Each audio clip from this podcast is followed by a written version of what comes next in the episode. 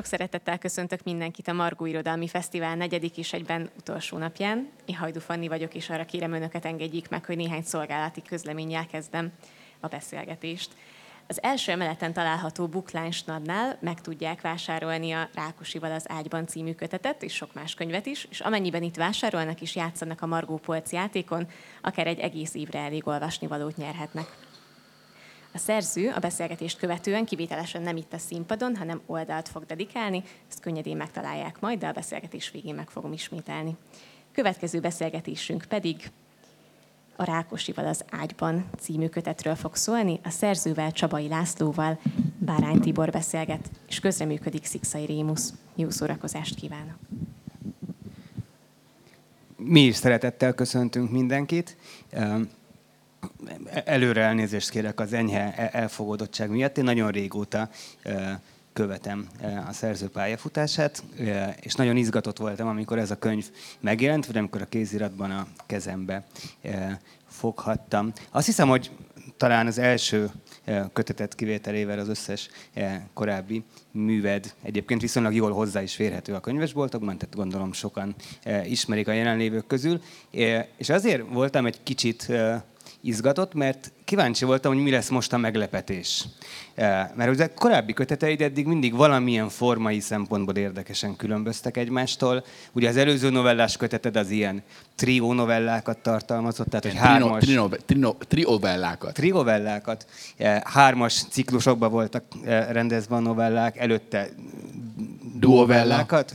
Vagy duonovellákat? Duovella. Duovellákat. Duovella, triovella. Igen. És akkor ezek után az ember nyilván arra számít, hogy most akkor itt négy novellánként lesznek összerakva a ciklusok, és ehhez képest viszonylag egyszerűbb vagy hagyományosabb a szerkezet, egymást követik a novellák, nincsenek különösebben összefűzve, a cselekményük kronológiai sorrendje szerint haladunk előre az időben, és a végén van egy záró novella, egy epilógus, amiről majd külön fogunk beszélni. Most miért döntöttél emellett a látszólag egyszerűbb szerkezet mellett?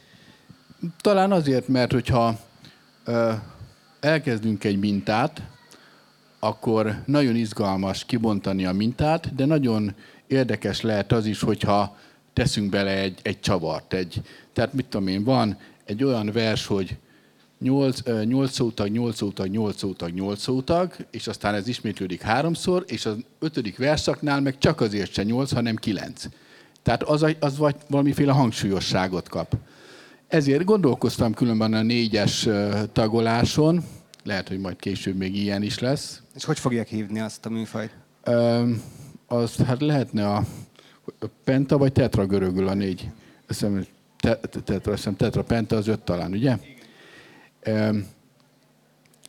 háború és végül béke, ez lett volna a, a címe annak a kötetnek, és a négy világháborúról szólt volna az első és a másik világháború, azt úgy fogtam volna fel, hogy már túl vagyunk, most vagyunk a harmadikba, és majd lesz a negyedik. De aztán ez túl pessimista lett volna, és ezt kihagytam, de azokat a novellákat, amelyek az első világháborúhoz kötődtek, az nem is tudom már most három vagy négy, azokat átemeltem ebbe. Tehát így bizonyos szempontból mégis megvalósult.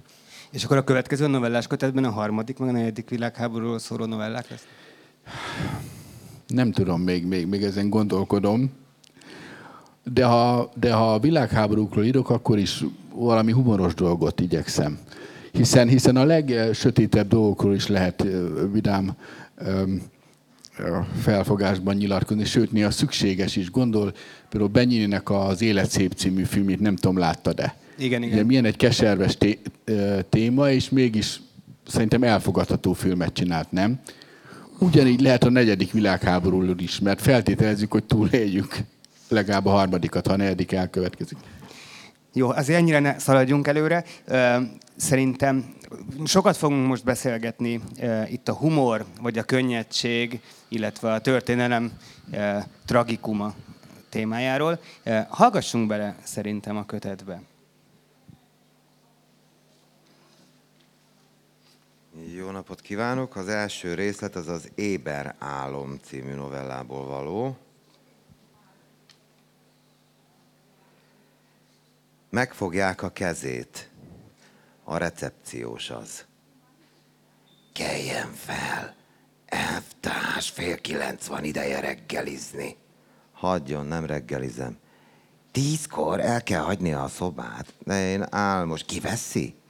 Még egy napra? Nem, nem, nem, elnézést. Összeszedem magam. Ádám bebotorkál a mosdóba. Van víz, megmossa az arcát, derekát, megtörölközik és belenéz a tükörbe. Ketten néznek vissza rá. Saját maga és Rákosi. Megrázza a fejét. Még mindig ketten vannak. Megfordul. Rákosi áll előtte. Maga hogy a fenébe kerül ide? S hátrálna kérdés közben Ádám, de a mosdóba ütközik. Én? Hát miért ne lehetnék itt? Dörgi mérgesen, a magánhangzókat furcsán ejtve Rákosi. Ide irányított a recepciós egy szabad ágyra, de maga összetolta a két ágyat. Nem volt szabad ágy. Egy lányal együtt kaptam ezt a szobát. Mikor jöttünk Fenyicskával, épp távozott egy fiatalember és két lány. Az egyik fekete volt, a másik vörös. Ők az ismerőseim. Én kaptam itt magánál egy ágyat, és Fenyicska sem kapott külön szobát, mert a harmadik emeleten volt még egy üres ágy, egy idős hölgy mellett. Ki az a Fenyicska? A nejem. És mit akar maga tőlem? Mit akarhatnék zuhanyozni? És a volt pártvezér nagyot ásítva az ágyékát kezdi vakarni. Méretes hasa olyan karimával omlik alá, hogy alatta eltűnik a keze, és az is, amit vakar. Talán nincs is ott semmi. Ami viszont egészen biztosan hiányzik a testéből, az a nyak. Feje közvetlenül a vállain nyugszik. Maga tényleg Rákosi? Igen, nézzem meg alaposan. Nem Kirgiziában él? Ah, régen ott éltem, de már Gorkiban lakom. Az nincs messze, tudom. Hát, ez képtelenség. Otthon nem fogják elhinni, ha elmesélem. Rákosi élvezettel veszi tudomásul Ádám zavarát. És mit csinál Moszkvában fiatalember? Esetleg a nevét is elárulja? Reggelire kásás margarint, vizes kenyeret és első osztályú füstölt angolnát kapnak. Rákosi a fiú megkérdezése nélkül három adagot rendelt, közben megérkezik a felesége, Ádám csodálkozik, mennyire hasonlít a két ember termetre és arcra. Pedig a nő akár egy mongol. Penyicska, bemutatom neked újdonsült egyetemista barátomat, Dési Ádámot.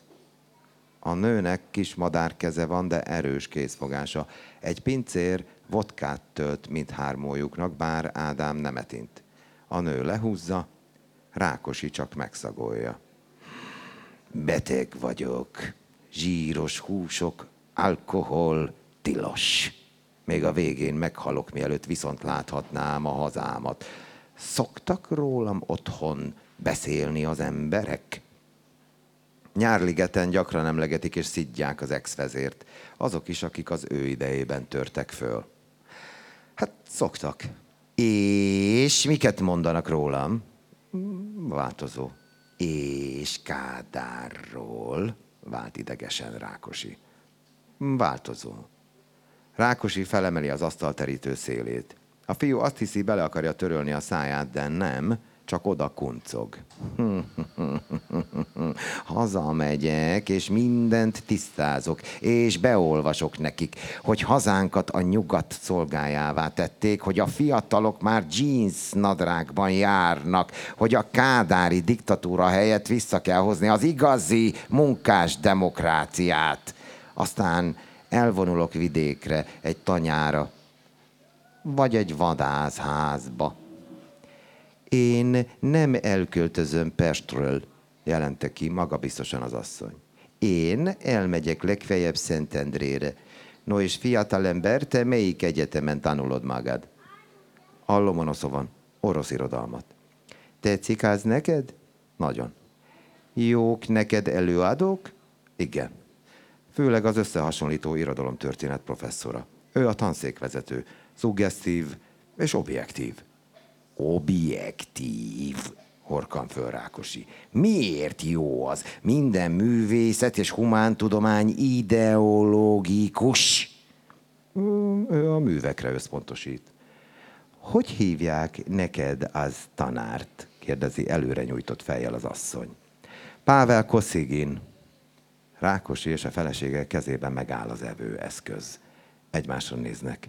Havonta jönnek a fővárosba, hogy egy régi elvtárstól kérjenek segítséget a hazatelepüléshez, és mindig csak ígéreteket kapnak. Ez a Koszigin nem rokona a centrál komités Alexei Kosziginnek. Az öccse, tudtommal. Ádám, fiam, és közelebb húzza a fiúhoz a székét Rákosi. Gyakran beszél maga, beszélsz te ezzel a Kosziginnel. Hát szoktunk beszélgetni szemináriumon, legutóbb Nyekraszov líráját és Magyarországról. Hát felszokott jönni, mert a szemináriumi csoportban magyarok, lengyelek és keletnémetek vannak. Koszigin emlegeti, mennyire más romantikát képvisel Petőfi, Heine, Mickiewicz és Puskin. Puskin már a realizmus fiam. Az én nevem még mond valamit a tisztességes embereknek, akiket nem hangolt ellenem Kádár, és annak a csibésznek nem ér el mindenhova a keze. Mikor tudnék én ezzel a Pável Kosziginnel beszélgetni? Ádám gyomrát ingerli a vodka, noha alig érzi a szagát. Elég a látványa. Nehezen nyel, nehezen vesz levegőt. Legszívesebben lesodorná az asztalról, és még jobban ingerli ez a kis, buborékfejű ember, aki nem hasonlít szörnyetegre, legfeljebb annyira, amennyire a gyík rokona a dinoszaurusznak. Külön megalázás a sötét évek elszenvedőinek, hogy egy ilyen bohóc uralkodott felettük. És akkor a fiú megragadja az életlen kést, de nem döf. Nincs hozzá ereje. És egyébként is két fekete gorilla veszi már közre Rákosit közlik vele, vagy azonnal beszáll hozzájuk, és visszamegy velük Gorkiba, vagy a Jubjankára viszik kihallgatni. Rákosi tiltakozik, mire karjánál fogva megemelik, és már viszik is. A felesége csittítgatva követi. Segít beszuszakolni urát a fekete pobjedába.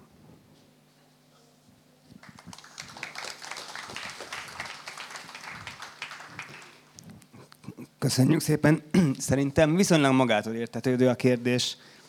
Mit keres Rákosi Mátyás egy kortás magyar novellában? Nem tudom, engem lenyűgöz Rákosi egyszerűen. Miért? Az, hogy, tehát, hogy ránézünk Rákosira, az első gondolatunk az, hogy egy, hogy egy bohóc. A második, hogy legfej, legfeljebb egy, egy silány pedellus. A harmadik gondolatunk, hogy mit tudom én, egy, egy, egy egy rosszul teljesítő mészáros segéd, vagy ilyesmi. És ez az ember majdnem, hogy élet-halál ura volt, sőt, tényleg az volt. Ez tulajdonképpen egy, elég negatív képet fest a magyar népről, ahogy veszük, na mindegy.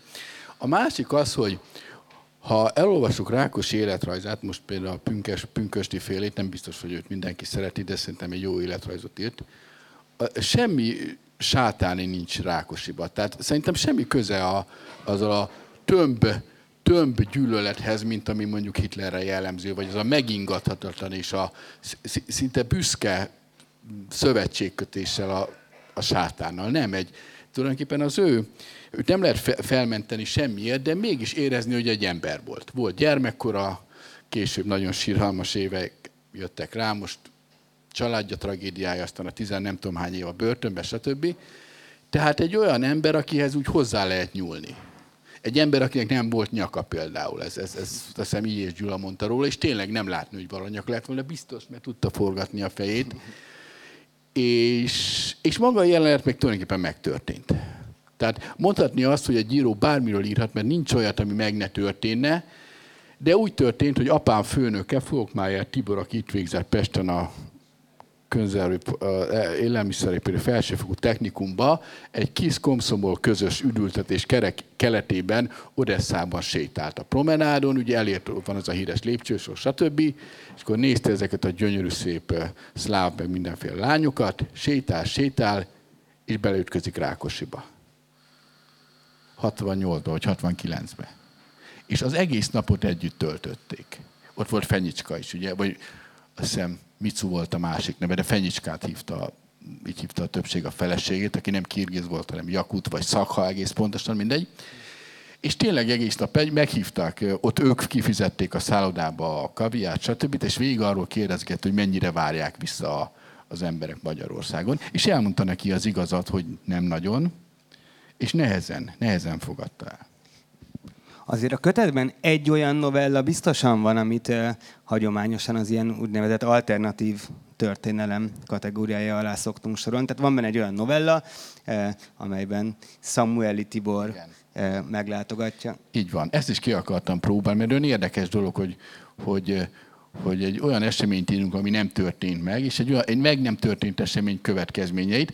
Ugye azt tudjuk, hogy Samueli kiment Moszkvában, találkozott Leninnel, stb kért segítséget, nem kapott. És eljátszok azzal a gondolattal, hogy mi lett volna, ha segítséget kap. Így van. Ez tényleg egy alternatív. És tervezek még ilyen nem létező dolgokat megírni. Én őszintén szólva azt hittem, hogy legalább másfél ilyen novella van, mert én azt hittem, hogy ez a is történet, és nagyjából az írói fantáziának a szülemény. Igen, csak tulajdonképpen Rákosi akkor már egy súlytalan ember volt. Tehát tulajdonképpen bármit mondott volna, nincs semmi történelmi vonzata, és annyiban nem annyiban nem alternatív, hogy Rák, ugye ez 70-ben játszódik, és talán 71-ben vagy 72-ben halt még pontosan, tehát még élt.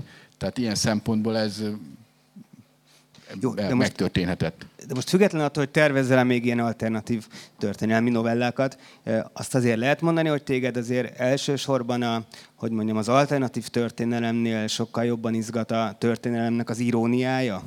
Ebben a kötetben mindenképp. Tehát a történelem, az, kell mondanom rá, hogy egész egyszerűen fantasztikus. Az a társadalom és gazdaság történet, amit a középiskolában tanítanak, az se haszontalan dolog, nem azt mondom, de, de, de csak egy csipet a történelemből. Tehát az, hogy mit tettek, hogy viselkedtek az emberek, miért viseltek úgy, milyen ruhát, ez mind-mind a történelem része, és ez a sok-sok marhasság, ami körülvesz minket most is, meg körülvet mindig, ez is nagyon-nagyon fontos része a történelmnek. Amikor ö, újságokat olvasok egy adott időszakról, mindig a középpontban a bulvár, bulvár. Hiszen az, az a bulvár elégíti ki az ember igényeket, nem? Azzal adják el az újságot, és ami iránt érdeklődik az ember, az, az, az a történelmek egy nagyon fontos szerep, szelete. Én azért örültem, amikor hirtelen gyorsan elkezdtél bólogatni, és rácsaptál a kérdésemre, mert így nem kellett elmagyaráznom, hogy mit értek a történelem iróniája alatt. Te hogy értetted a kérdésemet? Amikor azt mondtam, hogy úgy látszik, hogy számodra a történelem iróniája sokkal fontosabb. Mert mint ahogy a, az, az, az nem ugyanazt jelenti, mint a meghökkentő, vagy a groteszk, vagy az abszurd, mint az irónia, de nem is független tőle. De mondok egy példát. Igen. Száz százalékig valóság. Ön, talán nem is irónia. Édes ö, nagymamámnak, és sajnos már meghalt 99 éves korában, nem sikerült megélni a százat, legboldogabb éve az, az olyan 51 és 53 között volt. Akkor volt a csúcson. Akkor volt a csúcson, mert hiába Rákos, meg stb. stb. Ő, Újfehértó mellett egy kis tanyán lakott, fináncok házaspároknak volt egy, mit tudom én, ilyen állami tudom, lakó ingatlan komplexusa, és nagyapám akkor még nem bolondult meg. Ez nagyon fontos. Az, hogy milyen a házas társad, szinte még fontosabb, hogy ki az ország miniszterelnöke. Az, hogy egészségesek a gyerekeid, szinte még fontosabb, hogy milyen adótörvények vannak. És neki ez a családi béka pont 51 és 53 között jött össze. Nem irónia ez, hogy úgy emlékszik arra, Istenem, de jó volt, közös krumplis tésztasütések volt ott, ott a, ott a finansz feleségek között, meg elmentünk kirándulni Tokajba, meg stb. Azzal, hogy tőlük 500 méterre, mit tudom, beszolgáltatás volt, nem nagyon foglalkoztak, mert egyrészt a férjeik végezték a beszolgáltatást, de azt otthon nem adták elő. Másrészt ők ugye állami alkalmazottak voltak és kaptak fizetést.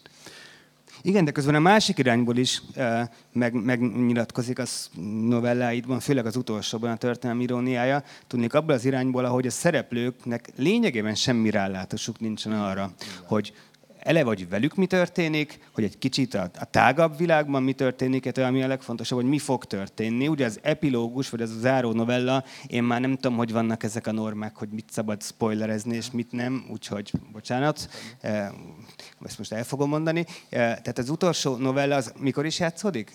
Körülbelül? Szerintem... Hát a végkifejlet az majdnem a jelen. Hát nem a végkifejlet, hanem az 40, alaptörténet.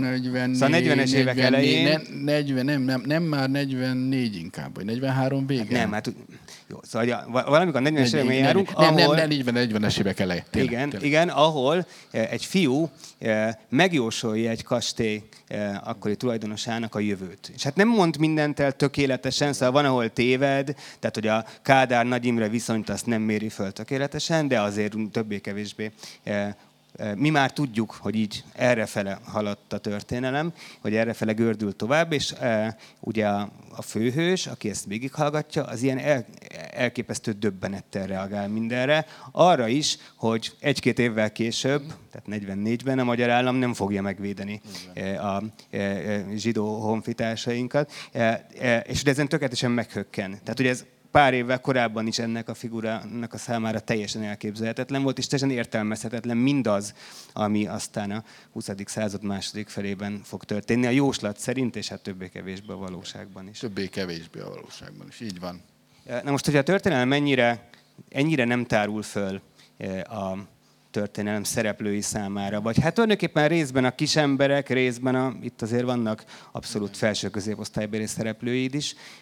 Szóval, hogy akkor, akkor hogy lehet az irodalom eszközeivel megérteni? Én valahogy mindig úgy szoktam értelmezni az írásaidat, a Szimbád novella, regény, sorozatot is, meg a saját novelláidat is, hogy valahogy ezek a, ezek a leginkább a 20. század és leginkább a magyar történelem megértéséhez, vagy megismeréséhez járulnak hozzá. Hogyha a történelem eleve ennyire nehezen befogadható a kortárs szereplői számára, és ennyire nehezen átláthatóak ezek a viszonyok, eh, akkor, akkor az irodalom ebben nekünk utólag mit és hogyan segíthet? A történelem elfogadásában a történelem nem, az irodalom nem sokat segíthet, mert a történelmek vannak olyan részei, amit nem is szabad szerintem elfogadni. A történelem talán annyiban, a irodalom annyiban segített, hogy egyfajta, egyfajta sajnál, a dű helyett egyfajta sajnálatot érzünk a saját nemzetünk, vagy, vagy egyes korábbeli vezetőink iránt. Mert, mert az tényleg igaz, hogy a tény, ami nehezen megfogalmazható, hogy mi a tény, de léteznek tények. Tehát léteznek tények. Az, hogy mondjuk 168 ezer ember meghalt mondjuk a Donnál, úgy, hogy elvileg a kereszténységet mentek védeni, miközben magával a sátánnal szövetkeztek, ez tény, ezt nem lehet letagadni. Na.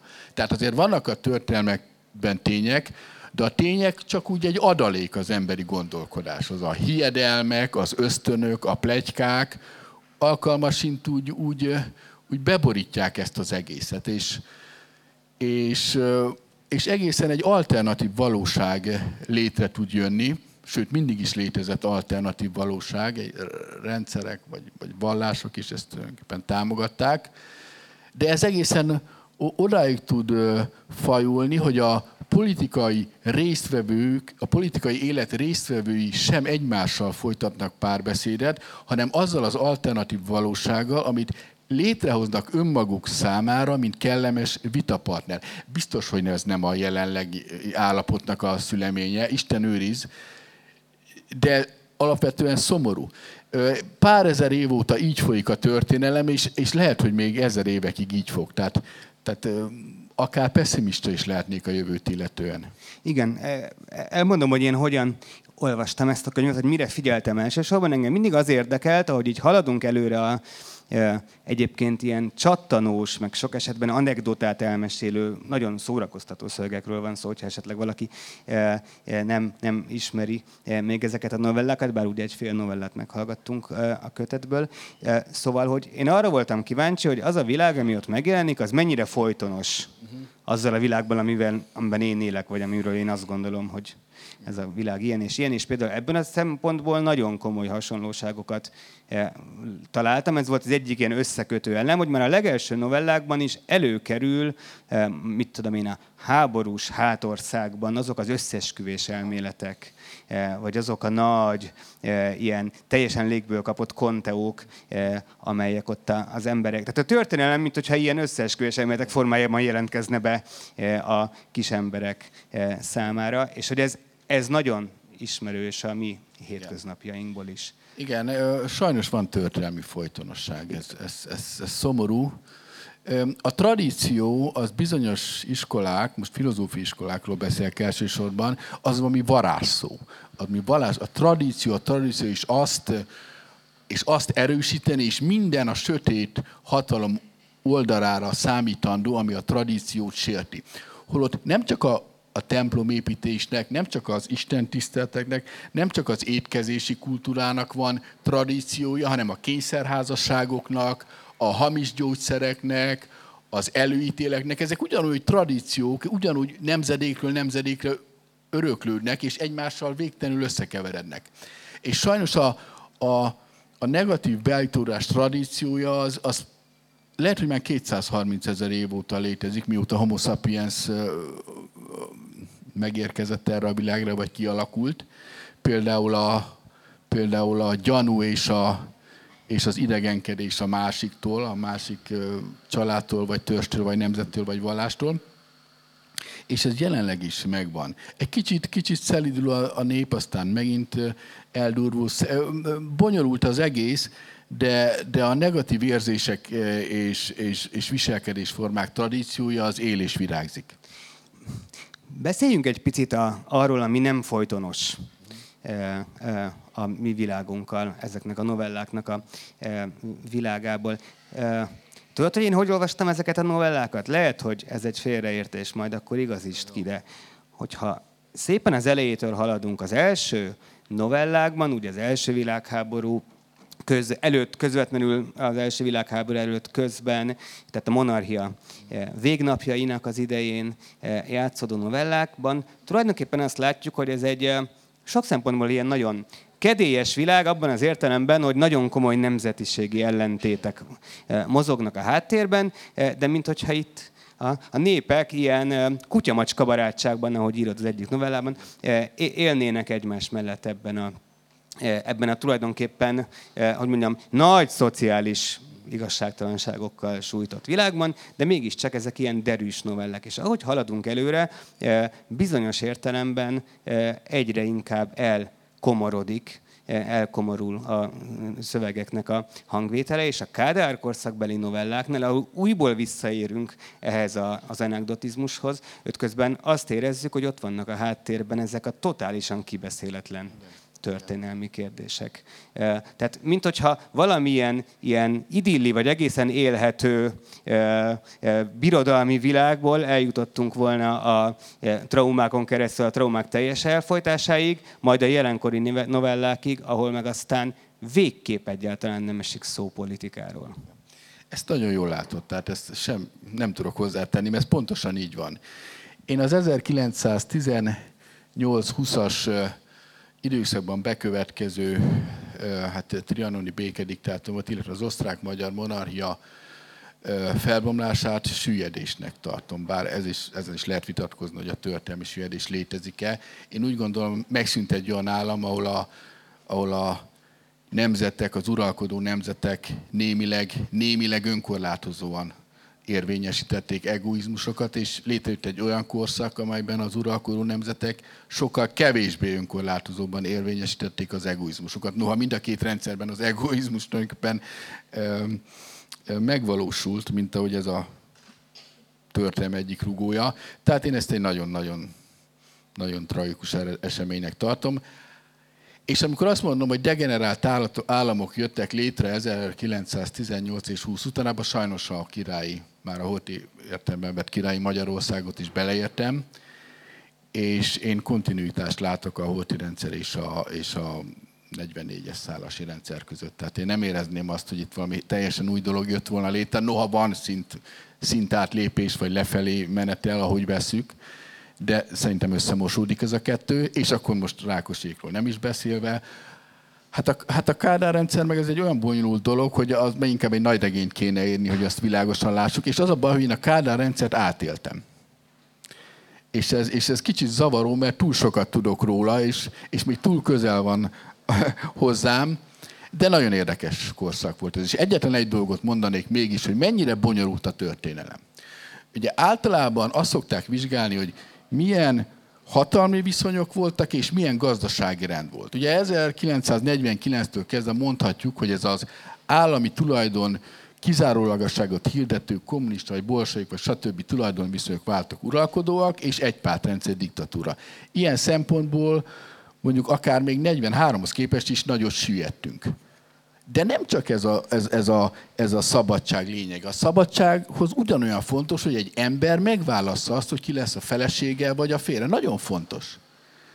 És ezt a horti rendszerbe a két világháború között falun nem tehették meg az emberek. Borzasztó leélni úgy az életet valakivel, hogy, hogy zsigerileg undorodsz tőle. És 50 évet egy, együtt alszol vele egy ágyba, és nem vettél hozzá ahhoz, akinek aki ezt vonzótál, mert neki csak 9 holdja volt, de ennek meg mondjuk 15. És ez hétköznapi volt. És mivel a rákosi rendszerben mindenkinek elvették a földjét, mindenki egy anyagi szintre jut le, értelmetlenné vált, és bárki bárkivel összeházasodott. Nem milyen furcsa dolog? Hogy a nagy süllyedésben is megvan a felemélkedésnek is egy nagyon fontos része. És bármilyen furcsa, de a mai napig, amikor ugye visszatértünk a magántulajdon alapuló rendszerre, ez az undorító dolog nekem úgy tűnik nem jött vissza. Ennek akár örülhetnénk is. A hátra levő kevés időben uh, én uh, a szexualitásról és a korrupcióról Jó, szeretnék A szexualitás az nagyon fontos dolog. Szóval ez, ez, ez Igen, a korrupció is egy rendkívül fontos dolog. Erről a két dologról szeretnénk megbeszélgetni. Előtte hallgassunk meg még egy részletet a kötetből.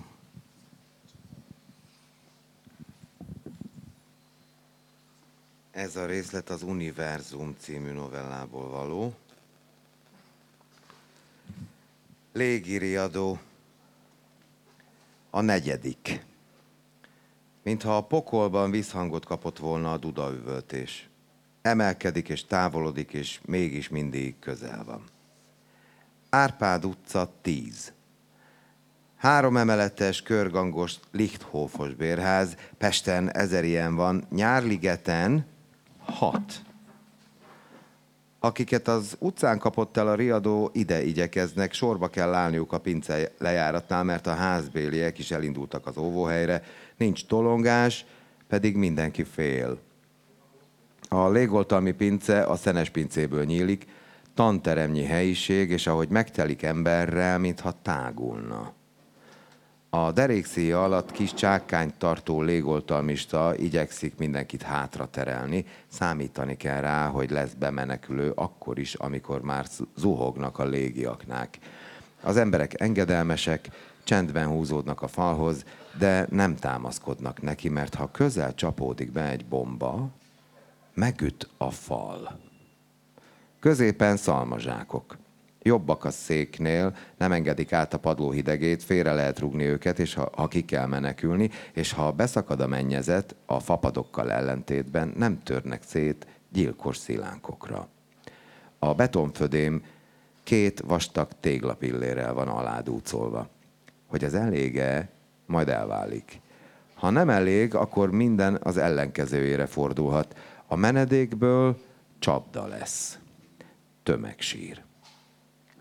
Hangosan nevetni kezd egy rövidnadrágos, hózentrógeres, bocskai sapkás diák. Nem tudja abba hagyni, pedig már könnyezik, csuklik, birkózik az ingerrel. Nyakon vágja a légó parancsnok. Ez segít. Halk sírás lesz a kacagásból. A légós megkér mindenkit, hogy ne sokat mozogjon, mert az fogyasztja az oxigént, és hogy imádkozzon. A hazáért, a kormányzóért, a győzelemért. Sokan tényleg fohászkodni kezdenek. A győzelemért. Ki a németek, ki a szovjetek győzelméért. És hogy valami el sem képzelhető történelmi politikai csavar következtében Észak-Erdély mégis maradjon a miénk. Legfőképp pedig azért, hogy ússzuk meg ezt a támadást. Erre van esély, mivel a Nyárligeti pályaudvart és a környezetébe települt néhány üzemet már rommá bombázták az amerikaiak. Csak hogy Nyárliget másodlagos célpont is. A liberátor nehézbombázók fő törekvése a magyar hadiipar lelkét, a Diósgyőri acélműveket elpusztítani, amit azonban sokszoros légvédelmi gyűrű vesz körül. A jenki pilóták dönthetnek úgy, hogy nem érdemes megkockáztatni a berepülést, és megfordulnak, de a bombákat nem viszik vissza az olaszországi bázisra.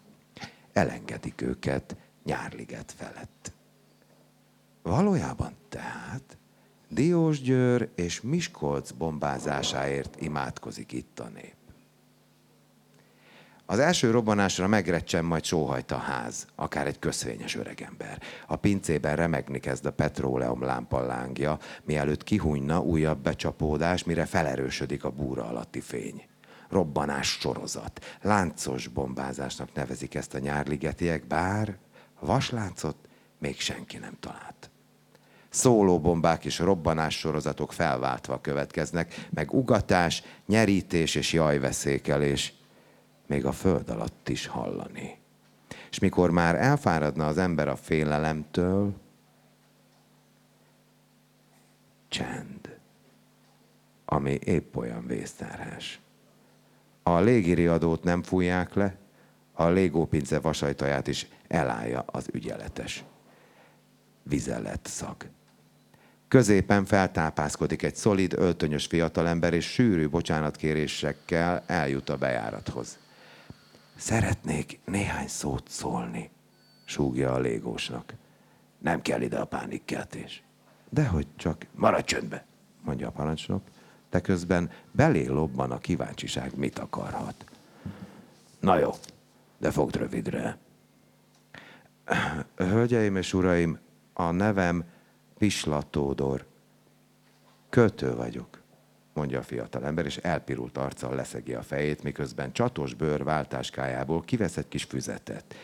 Az a szerencse ért, hogy megjelent az első verses kötetem. Címe Univerzum. Hamarosan minden névós könyvesboltban kapható lesz pengő 50-es áron. Tőlem most egy pengőért meg lehet vásárolni. Az emberek összesúgnak. Jó, nem az életveszéllyel foglalkozni. Mondd csak, fiam, kérdi Kolomán trafikus. Mi akar ez a cím, ez az univerzum lenni?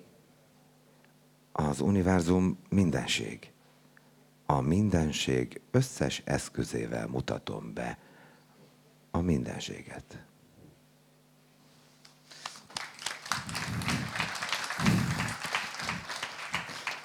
Köszönjük szépen. Most mondhatnám azt, hogy Csabai László kötetét is uh, olcsóbban, 20% kedvezménnyel meg lehet venni a Buklán strandján, ez, strandján, ez különben is uh, kötelességem elmondani. Szóval amikor a történelem iróniájáról beszéltem, akkor például ilyesmiről beszéltem, hogy a nyárligeti légópincében meghúzódott emberek azért imádkoznak, hogy Miskolcot és Diós Györt kapja el a Bár ők ez ne, nem tudatosodik bennük, de tényleg, ténylegesen igen. Hát pont azért, mert nem tudatosodik bennük, ez, ez az iróniája a történelem. Akkor beszéljünk a szexualitásról először, aztán a korrupcióról másodszor. Ugye ezekben a novellákban többé-kevésbé azt látjuk, hogy a, a nők azok attól a fajta ilyen patriarchális férfi központú, eh, eh, hogy mondjam, előítéletektől és világképtől szenvednek, amit egyébként oly eh, jól ismerünk. Az egy nagyon eh, látványos pillanat. Ez is nagyon sok eh, prostituált eh, kerül elő ezekben a novellákban, és ez egy ilyen döbbenetes pillanat, amikor a eh, királyi tiszt azt hiszi, hogy rosszul lett a nő, akivel együtt van, és mert hogy nem, nem ismeri föl az orgazmus, jel, a női orgazmusnak a jeleit. Na most három vagy négy olyan pillanat van, amikor valamelyik figura szembeszáll ezzel a fajta világképpel. Ugye az egyik eset az, amikor a, egy, a Naményi kommun direktóriumának a, a aktuális vezet, vagy ideiglenes vezetője azt mondja, hogy már pedig az új, most fölépítendő államunkban szerelmi házasságokat fognak kötni az emberek. Ezért neki joga van a keresztapjának a feleségét elkérni magának. Egy másik ilyen pillanat, amikor az 50-es években az AVH-nál dolgozó verőlegény hozzámegy egy rendkívül felvilágosult, ideológiailag nagyon képzett marxistát értemszerűen marxista nő, nőhöz, pontosabban ő kisebb identitás kategóriákon belül is elhelyezi magát és a házasságuk egy pillanatában kiderül, hogy ő úgy képzeli, hogy hát ez egy teljes mértékben nyitott házasság, mert a modern világban ezeken az előítéleteken túl kell, túl kell jutnunk.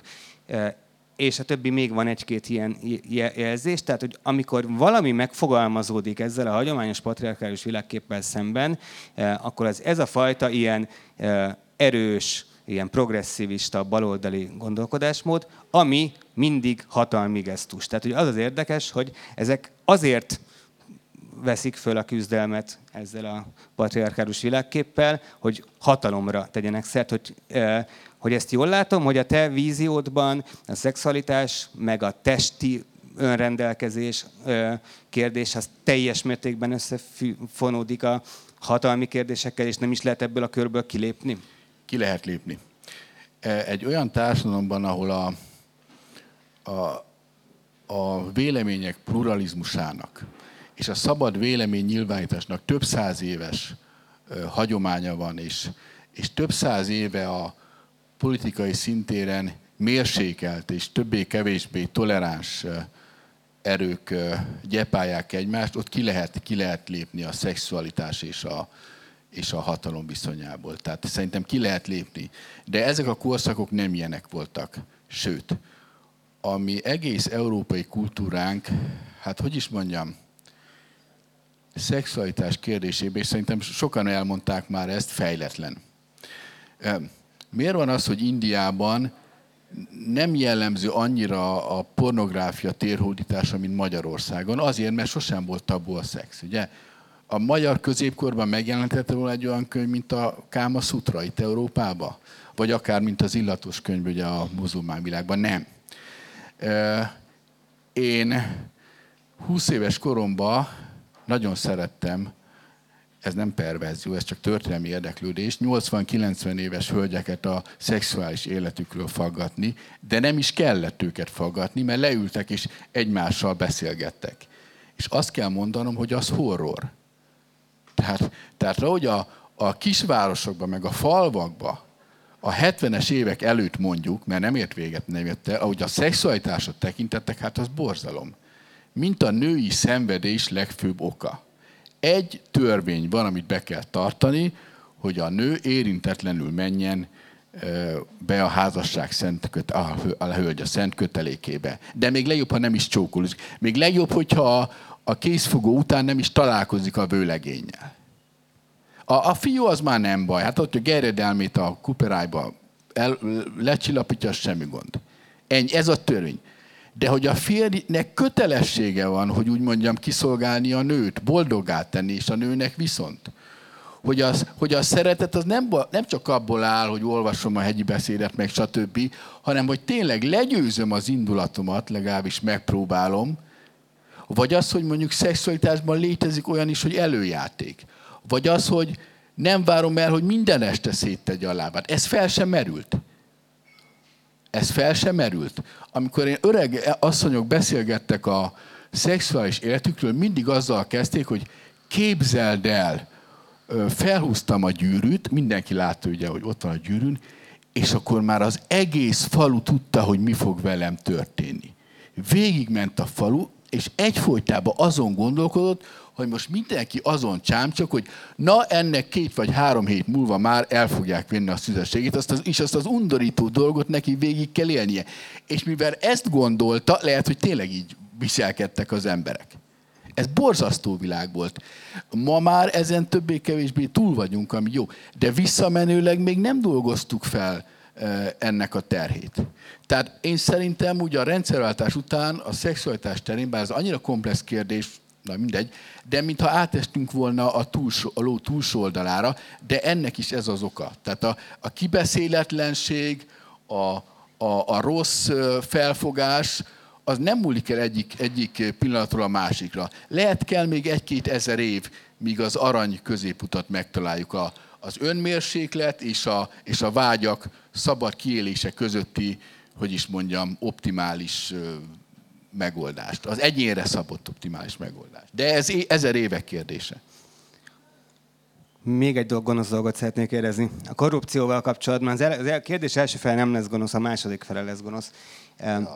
Ugye ez világos, hogy a szövegekben, hogy mondjam, meg, meg minden szinten, vagy minden, majdnem minden szövegben megjelenik valahogy ez a nagy, hagyományos magyar korrupció témája, tehát hogyan kell a helyi előjáróinkat, önkormányzati vezetőinket, és a többi, és a többi valamilyen módon lefizetni.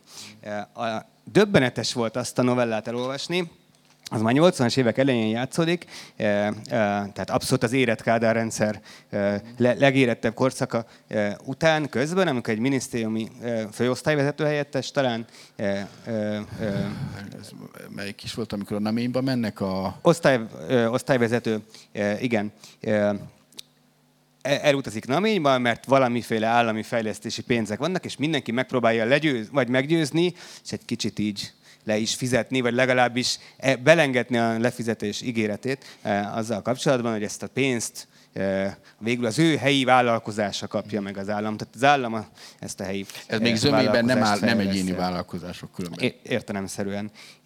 És utána azt írja, hogy a novella végén Nyilván az lesz itt is, mint szerte az országban, egy állami építőipari vállalat kap majd megrendelést motelépítésre a minisztériumtól, az pedig a központi költségvetésből fog fizetni, az abban keletkezett hiányt pedig majd hitelből tömik be, ami gond, és egy lépés a szakadék felé. De a zuhanás még nem most lesz, majd holnap után, addig meg még sok minden történhet. Lemehet az olaj világpiaci ára, nőhet a szocialista termelékenység éreztetni kell velük, hogy a központtól függenek, és közben mégis arra kell biztatni őket, hogy használják a fejüket, legyenek ötleteik, ne kelljen mindig mindent a szájukba rágni. E, ez, ezek tényleg pontosan olyan mondatok, amelyek ma is pont szinte ugyanígy elhangozhattak volna. Én nekem az, a, az írásod, vagy az írásaid azt mondják, pontosabban ez a novellás kötet, hogy e, lehet, hogy a díszlet néhány tekintetben, néhány szempontból változott, de hát, hogy abszolút a Kádár rendszerben élünk ez, nagyon sok igen. szempontból. E, Tehát ugye ez, ez, ezek igen. nagyon otthonos szövegek, amik itt amiket itt a végén olvasunk, igen, és hagyd tegyem fel a gonosz kérdést, hogy és akkor miért tűnnek el a politikus nevek a szövegekből, ahogy haladunk előre? Tehát a korábbi novellákban folyamatosan előkerül uh, ilyen-olyan mitológikus körítésben, ahogy a nép egyszerű gyermeke, vagy a nép bonyolult gyermeke gondolkodik róla, de előkerül Horti Miklós, Kádár János, mindenki, az utolsó rendszerváltás után eh, játszódó novellákban már csak a magánszféra van, meg a kis bizniszek. Senkinek nincsenek gondolatai az aktuális vezetőkről, eh, az aktuális miniszterelnökről. Eh, ez egy szándékos, tehát hogy nem akartad vállalni azt a kockázatot, hogy ilyen publicisztikusnak mhm. érezzük a szöveget, vagy ez egy szándékos, tudatos döntés, hogy kortárs politikusokról, meg értem a rendszerváltás utáni időszak politikai képzeletéről már nem mhm. írsz. Nem írok? Az hogy, az, hogy neveket nem használok, az tudatos. Igen. Nem, nem akarok ilyen napi politikai küzdelembe bemenni, de, de mintha, mintha írnék, bár nem emlékszem. De amit mondtál, az teljes mértékben igaz. Én, eh, ahogyan a szovjet bolsevizmus sem csak úgy hoppa semmiből jött ki, hanem nagyon sok szempontból a, a cári elnyomás folytatása, úgy a Rákus rendszer is nagyon sok szempontból a, a, és még a konkrét törvények szintén is, is a, a horti rendszer folytatása, és tulajdonképpen ö, nem ér véget a Kádár rendszerben, és nem ér véget ma sem. És ez az egész gondolat kifut oda, amit én mindig hirdetek, és néha meg is kérdezik, aminek az a lényege, hogy soha semmi nem ér véget a történelemben. Nincs. Nincs, nincs vége a történelmnek. Nem mondhatjuk azt, hogy az első világháború lezárult, hiszen az első világháború legfontosabb része volt számunkra a trianoni békekötés, és véget ért. Nem, ha át akarok menni Romániába, pedig az is egy EU tagállam, másfél órát kell még most is sorba állnom, és akkor még milyen inzultus ér ott, most ezt nem is mondom. A másik világháború véget ért? Nem ért véget, mert 600 ezer ember meghalt, aki most nem élne, de élnének az unokái, és 600 ezer embernek mennyi unokái lenne? Másfél millió, mondjuk. Most nem 45-en ülnénk itt, hanem 92-en. De nem 92-en ülünk, hanem 45-en. Vagyis véget ért a második világháború? Nem. Semmilyen szarság soha nem ér véget.